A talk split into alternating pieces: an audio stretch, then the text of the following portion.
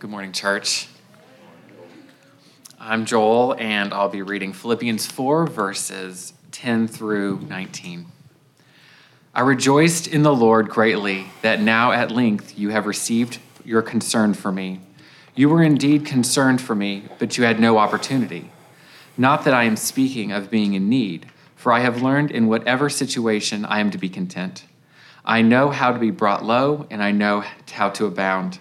In any and every circumstance, I have learned the secret of facing plenty and hunger, abundance and need. I can do all things through him who strengthens me. Yet it was kind of you to share my trouble.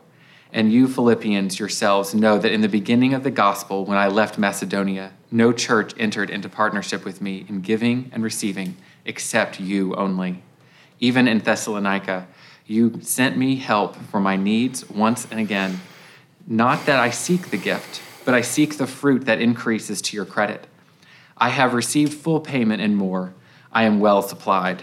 Having received from Epaphroditus the gifts you sent, a fragrant offering, a sacrifice acceptable and pleasing to God, and my God will supply every need of yours according to his riches in glory in Christ Jesus.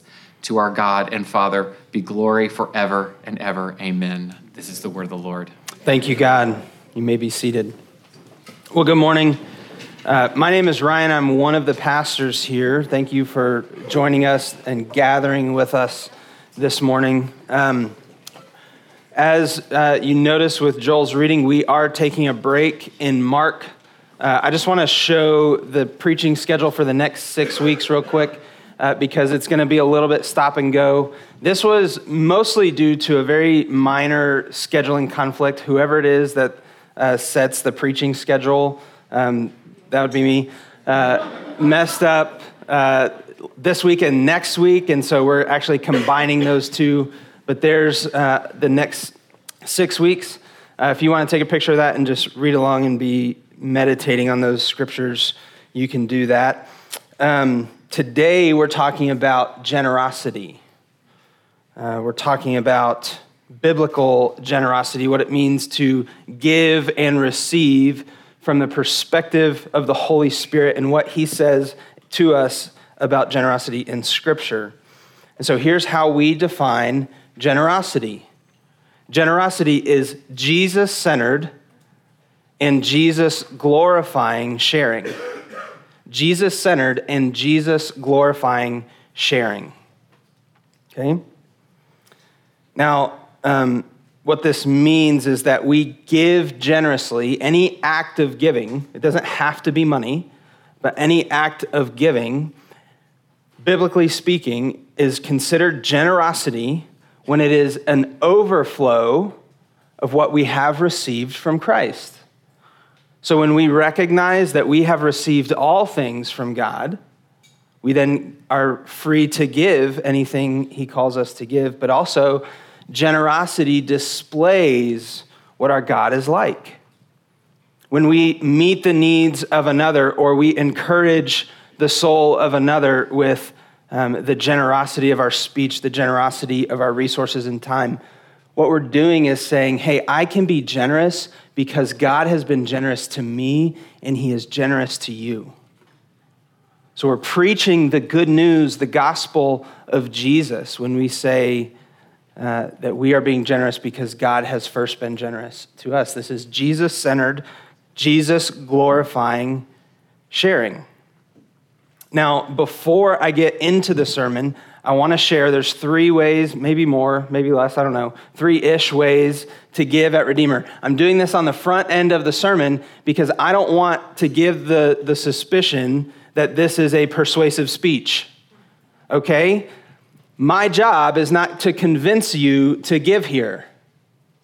My job is to pray for you, to pray for this church. It's to, to speak what's true in Scripture. So, we're going to look at generosity and what it means to be biblically generous by the power of the Holy Spirit. And then I'm going to let you pray and listen to Jesus to, to determine uh, how and when you give and if. Okay? So, um, if you already give to Redeemer, thank you. If you're thinking about that, if you're considering it, if you want to and you don't know how, here's this. It would be silly of me to preach a sermon on generosity and giving and not give this. Um, but if you're skeptical and you're cautious and you're suspicious, that's okay. It's not my job to convince you, all right? Um, I also want to share, just so we all know where this is going, our finances are great. Like, we're doing well. We have not missed a bill. We're not in trouble financially. Okay? Absolutely. This is not a reactive sermon to say, hey guys, this is the first time we're preaching on sermon, I know, but here's the problem. Praise God that we've never had to do that and that we're not doing it today. Um, what you do need to know is that um, as we are pursuing biblical generosity, uh, what, what we're doing in that is we're, we're prayerful, we're using the wisdom that the Lord gives us we have a board of elders that makes decisions for our budgets. Um, and so uh, while this, this sermon is coming from a small scheduling mistake that we're not blaming anybody for, this is, this is a, a message that we haven't yet preached on and that the elders firmly believe must be preached on. It would be unwise and irresponsible for us to just assume uh, that you know everything you need to know about giving and generosity. It would be unwise and unre- irresponsible for Brian and I to assume that we know everything there is to know about biblical generosity. And so we're preaching on that this morning, and there's going to be more um, little interruptions like this to come. Um, if you are interested in learning how Redeemer's elders uh, um, have decided to give generously to our church and to our city, uh, then you can at any time reach out to Brian and, and talk to him. Um, but also, we have, after this gathering, we have a members meeting where we're just going to give our quarterly update. And it is called a members meeting because it is for those of us who have committed to this body as this is our body. I'm committed to it.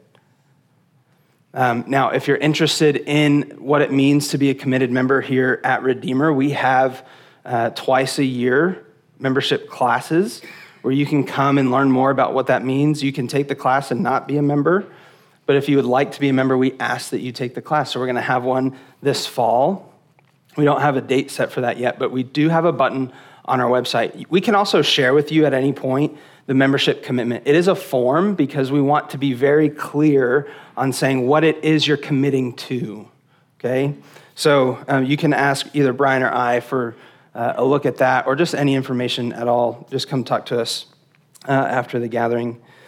Um, now, th- there's a lot of things up front. Before we get into the text, because we're about to, I promise.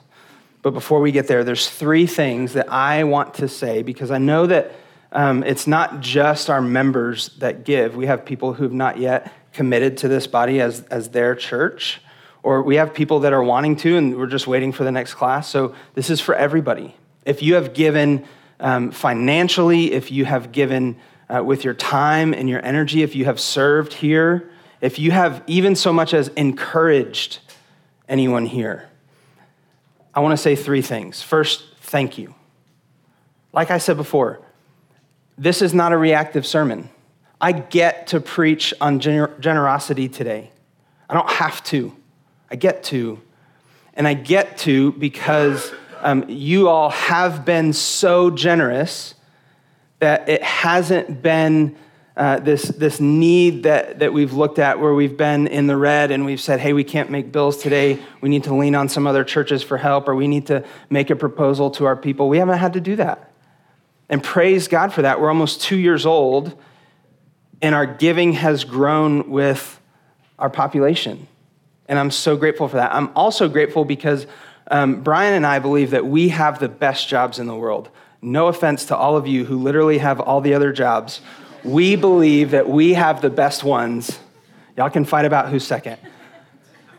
But we're grateful that your giving supports that. I, me saying that from the stage is a big deal to me and to Brian, but it's not enough. And we pray in gratitude often for your generosity that we can do this. So thank you. The other thing that I want to say is you're doing well. Like if you look at some of the metrics that Scripture gives of, of a fruitful body, it's one of those, one of the many, is that it, there's giving and receiving. There's a generosity of spirit. Because it's not only when you put your, your checks or your cash in the box or you go online and you press the buttons and you send, put give, that, that's not the only definition of generosity.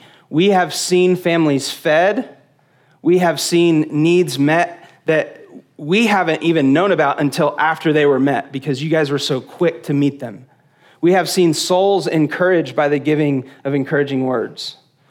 We just saw last week how many families, how many parents, how many uh, singles, how many college students, how many grandparents came to support and to serve Family Discipleship Week. You're generous. That is evidence of the, the gospel being alive in this church body. The Holy Spirit is at work and bearing fruit in you. That cannot go unnoticed. It needs to be said, okay? So when you doubt, man, we're just not there. We're not unified enough. We're not generous enough. We're not gospel enough. Don't believe those lies. The gospel is alive at Redeemer, okay? And I want you to know that we see it and we are grateful for it. The last uh, and third thing that I want to say is we're sorry because we take money seriously. Money is an important topic. Giving, generosity is an important topic. The Bible talks about many things.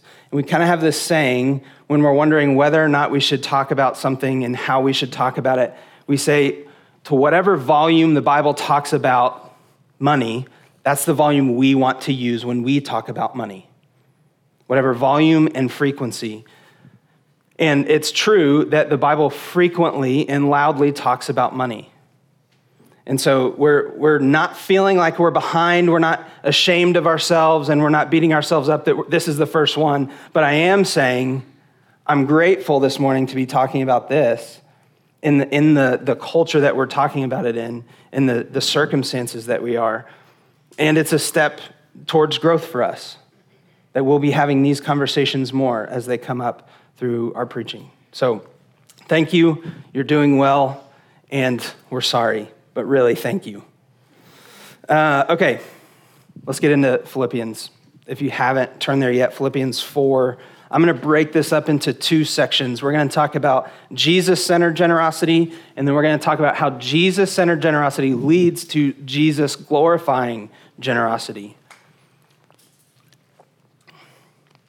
Um, I, I, I, do need to say that uh, people are suspicious of pastors talking about money. There's just this general sense that we get when we start talking about giving and um, tithes and offerings and where the boxes are and everything, like some of you, your faces can really tell us what's going on in your heads. Now, the same reasons that you might be suspicious are the same reasons that Brian and I share a little hesitancy and reluctance to preach on it. Because there are people who abuse the volume and the frequency of Scripture when it talks about money there really is, on, on both ends of the spectrum, unbiblical perspectives where we have a prosperity perspective, this prosperity theology, where we, pastors and, and church leadership, might believe that all the money needs to, to flow through us and then we're just going to take care of everything. Um, and the more we give, the more the Holy Spirit is here. And so we must be really great Christians because we have lots of money. That's wrong. Our Christianity, our faith, the Holy Spirit's presence and fruit within us is not defined by our generosity. That's false. That is a false gospel. It is wicked. It is evil. Okay? Now, look at the other end of the spectrum a poverty theology. That when we say no to spending, when we say no to money, when, when we put ourselves in destitute situations and deprive ourselves of actually using the good gift of resources that God gives us, that we're more spiritual, we're better Christians, that too is false gospel. It is wicked, it is evil. And there's no in between. What we also often say is that Jesus has a third way that's just different. It's altogether different. And you know how we find it? We pray. We don't try to balance between prosperity and poverty theology because then we're just religious elites and then we're going to define um, our, our faith on what we do, anyways. But we follow Jesus in this third way where we don't know how to get there unless we pray. Okay? So he's going to give to us what it means for us to give, what it means for us to be generous. And we listen and we follow, we obey. All right? So um, I'm confident that here at Redeemer, we do not have either a prosperity theology or a poverty theology, but it's still awkward to talk about. My salary and, and my entire family for the last five years has been fully supported, 100% supported by the generosity of Christians. And Redeemer's almost two years old, so that means that even before Redeemer was launched, my family was supported by the generosity of the church. And I've had lots of conversations about this. I can quote Matthew 10:10, 10, 10, I can quote 1st and 2nd Corinthians and talk to you about why we believe in full-time um, church-supported ministry. But it's still hard. It's still hard. And so I, I, I appreciate um, your, your grace and your generosity. I appreciate the, the opportunity to speak on this this morning, and I just trust that um, the Lord's going to guide us along the way. Just to remind you of our, our structure and where we're going, where we're going to land the plane. Generosity is Jesus centered and Jesus glorifying sharing. And I can tell you, Jesus has met every single need of my family in the last five years. And I will preach that to my unbelieving neighbors I will preach that to my believing brothers and sisters that in Him we have everything we need. That doesn't mean there's not pain. That doesn't mean there's not sadness. That doesn't mean that we don't pray in desperation because we see a hole in the things that we have and we need that hole to be filled. That doesn't mean it's not difficult. It does mean that God meets our needs when and how He pleases. But He will. And sometimes through our struggling through our need, God will show us that what we really need more is Jesus. That we think we need these material things, but what we need more of is Jesus. And this is what Paul is saying in these first few verses. In verses 10 through 13, Paul by the power of the Holy Spirit, is instructing the church in what it really means to need and not need. There's this word that, as Joel was reading uh, the text this morning, this word popped out at me that I, I didn't prep for. So just, we're going to be careful because this isn't in my notes. But this word popped out secret there's no like formula, there's no secret, there's no hidden like way of Christianity. It's all been made known. It's here. There's no secret of how to follow Jesus. But if you're looking for one, Paul says right here, I've learned the secret. And you know what it is? That Jesus meets my needs. That's my secret. That's not a secret. But he's saying that just to reinforce the meaning and the depth of we don't know what we think we know about being content in Christ. Can I say that again? We don't know what we think we know about being content in Christ. We think we're satisfied enough. You're not. Your soul is not because we don't have him fully yet. We see through a mirror dimly. We have half hearted faith and even less than half hearted efforts. We find the things of this world, the resources of this world, the things that we claim to be our own, often as more satisfying and more to be content in than Christ. But our hearts and our souls, our bodies, every part of us longs to be made full in Him. And that's the secret. That's what Paul is saying. He's saying, I, have I've lived the life of luxury. I've experienced that. I can relate to ridiculously rich people. And he's also in the same sentence saying, but I can also relate to those who are in poverty, to those who have gone days without food, to those who, who have never had a home, who don't have a bed frame or a washing machine. Paul's saying, I can relate to those people. Now, here's what we, all of us in this room, there's not, there's, there's probably, there may not be one of us, it's unlikely that one of us can relate to Paul in that way.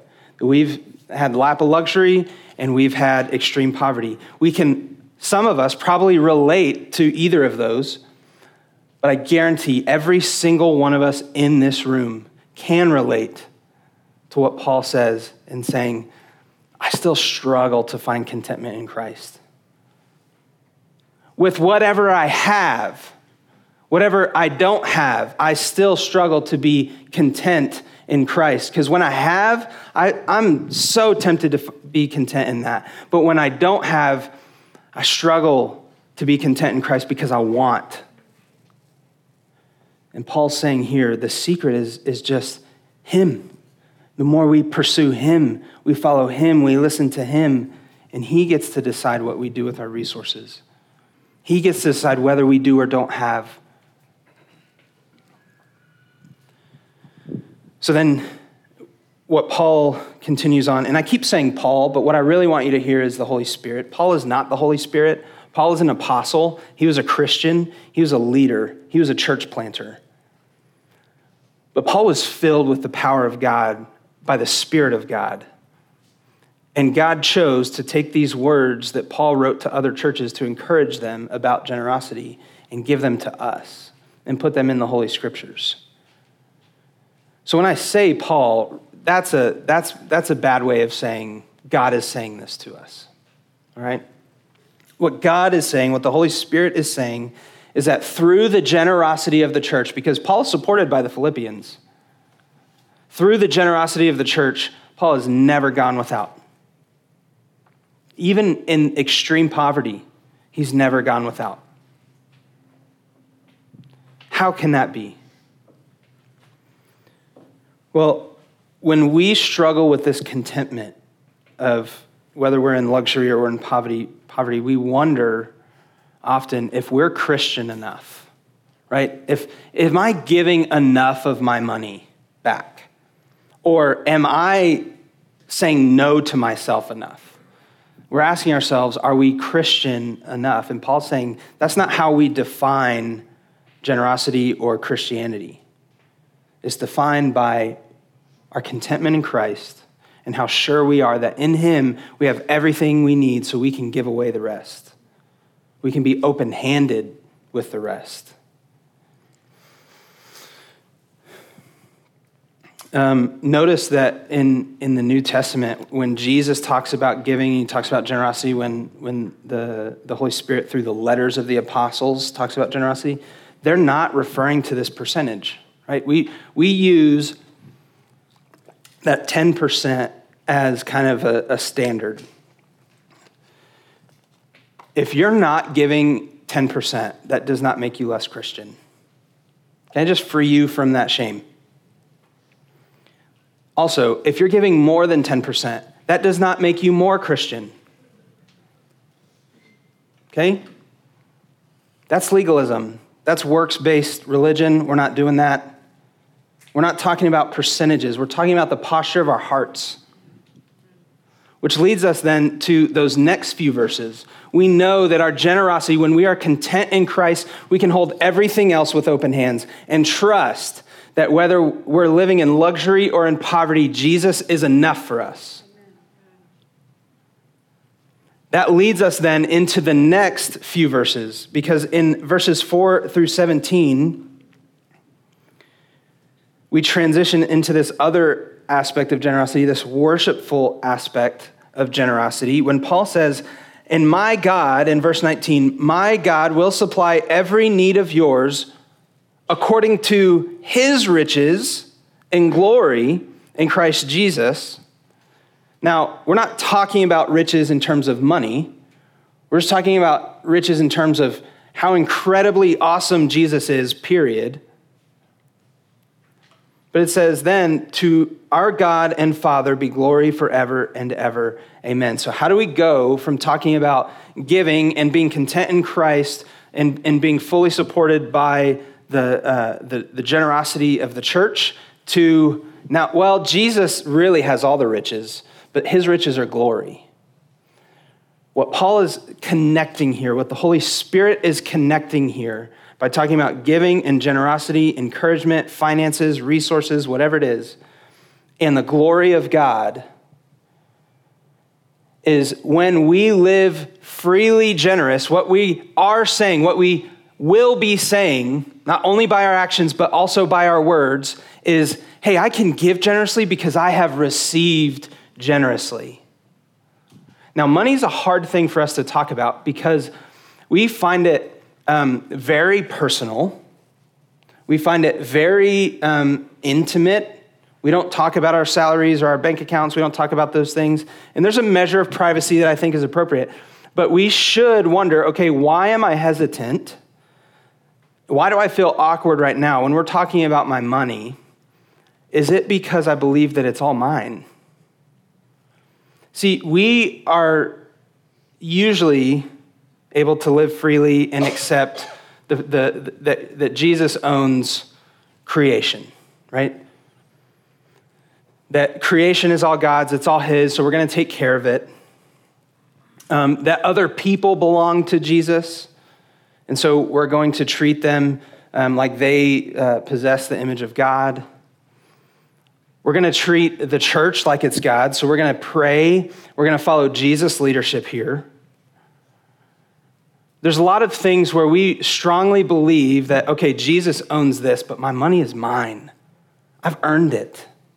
It goes in my bank account with my social security number.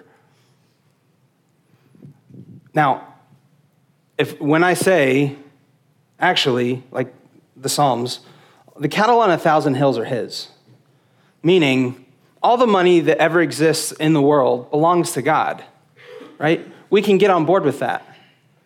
We can even say, all the money in my bank account belongs to God.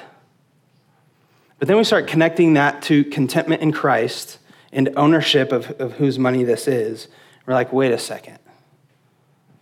I'm starting to think maybe I do find some contentment in the security of where I live, in the, the comforts of how many streaming services I have, in the status of whatever car I drive or job I have. Let me tell you, when you are in need or when you have an abundance, where is your trust? I would be hard pressed if anyone actually confessed any of those things. If, if it's in my car, if it's in my home, if it's in my bank account or my savings account. But what happens when you start to actually live and believe like those things are open handed and those things are on the chopping block? They, they can be taken away from me. Let me tell you, that makes me nervous.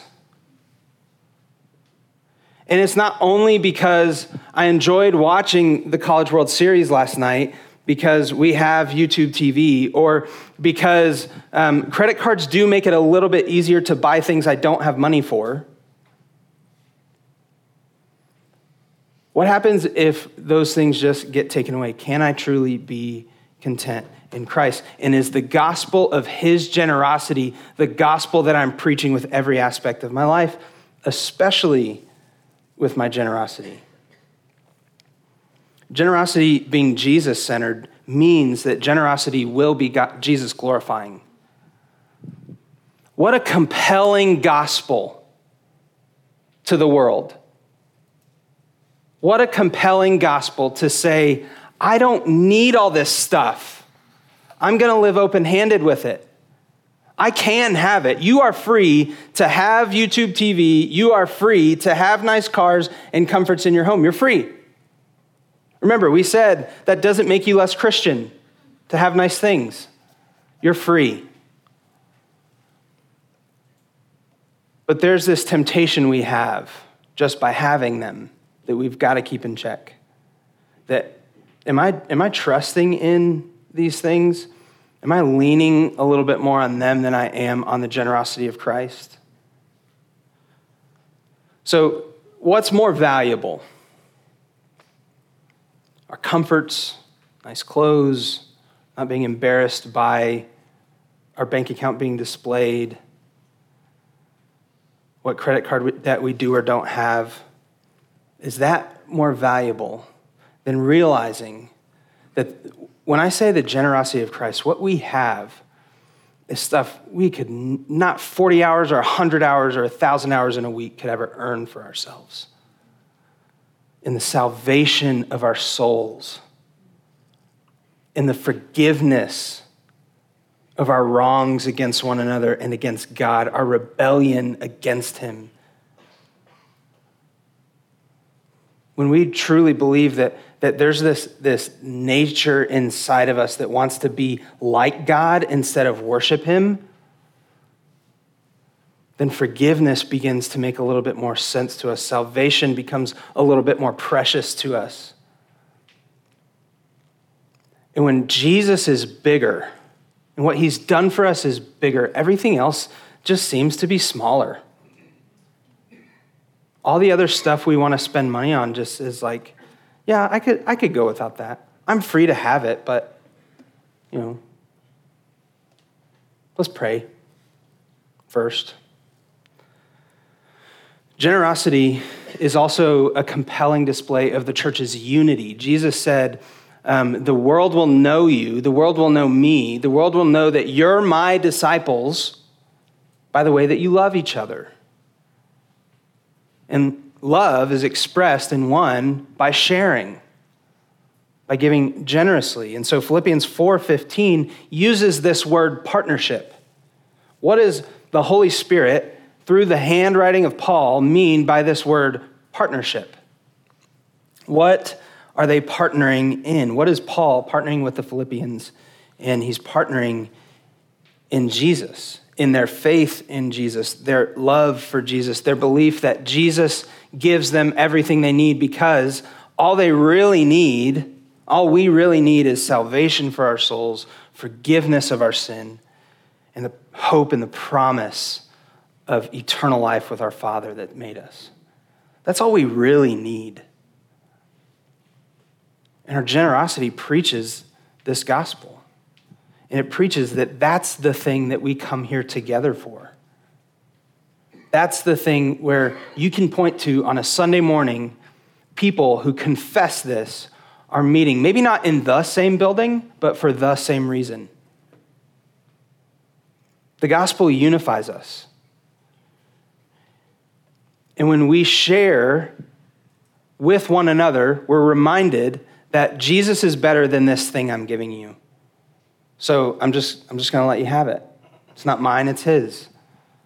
I have everything I need in Jesus, you can have the rest. Generosity is Jesus centered and Jesus glorifying. We're pointing out to the whole world and to one another that Jesus is better than whatever consumables we have here. Now, if you are giving to Redeemer, or if you hope to give to Redeemer, if you're wondering, whether that's money, time, energy, your, your words of encouragement, anything else, I want you to know that we're grateful for that. We are, we are truly grateful. Whether you're a member or not, we are grateful because we know that we can't provide for our own needs, Jesus does. And so we need him to provide for us in that way. Um, but I want you to know that, that our standard of giving is the posture of our hearts how convinced we are of this gospel. Okay? So, um, ultimately, generosity is not a financial issue, generosity is a heart issue. if it's Jesus centered, what do I believe about Jesus? If it's Jesus glorifying, do I desire to glorify Jesus? If the answer to those aren't what I believe about Jesus is that he is Lord and Savior, that he did die on a cross to, to be the sacrifice that earns me forgiveness, that he saved my soul, and that he offers me hope of eternity with him and the Father, then your giving isn't generous. I'm sorry.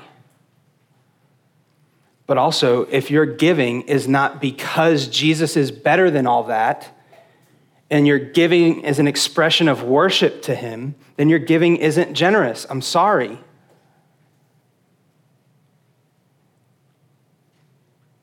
And so we're not in Mark this morning, but we've kind of been running with this theme of repent and believe. And so I just want us to consider like, let's pray Psalm 139 24. Lord, search me, know me.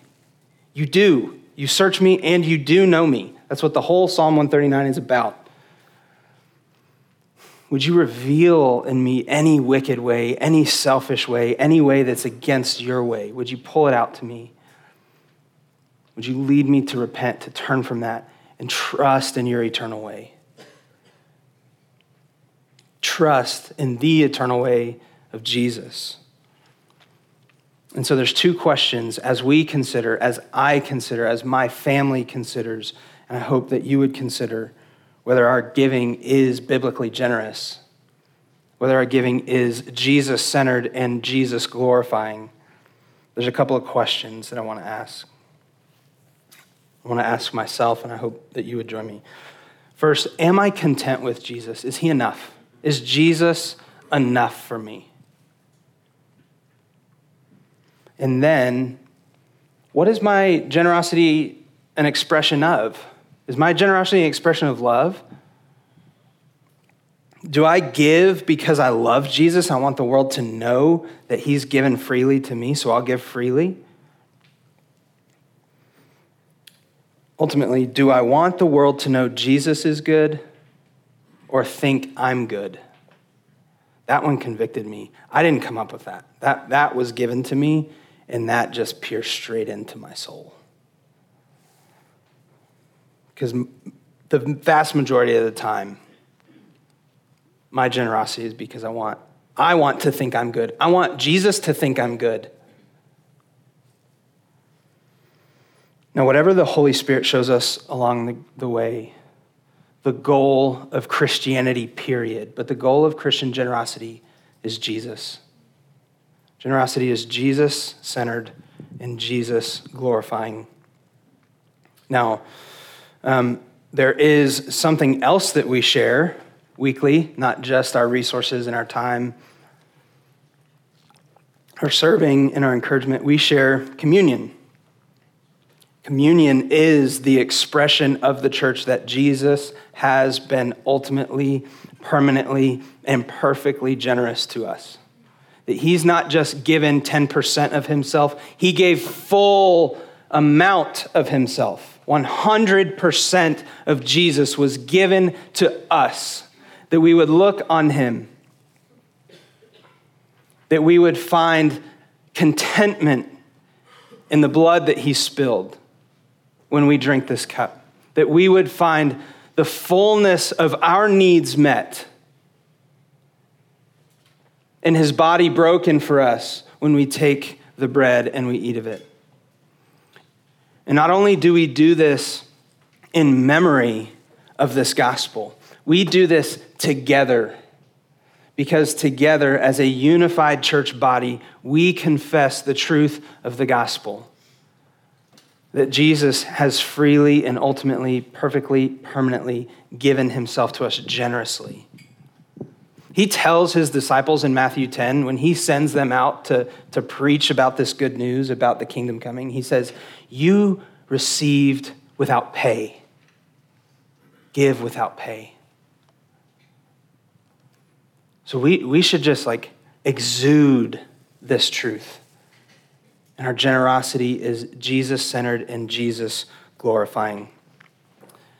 So if you believe this to be true, if you believe that this is who Jesus is, that he, his generous body, his generous death, his generous life, and his resurrection was given to forgive your soul, to save it, and to welcome you into eternity. If you believe this, would you then meet me at the table? Let's pray. God, we trust that in your Son we have everything, that you've given us everything we could ever need, and the rest we just hold open handed. Would you lead us to be a generous church? Would you lead us not just to be generous to this church, but God, as a whole body, that our budget as a whole, our finances as a whole, are used to glorify you in our city?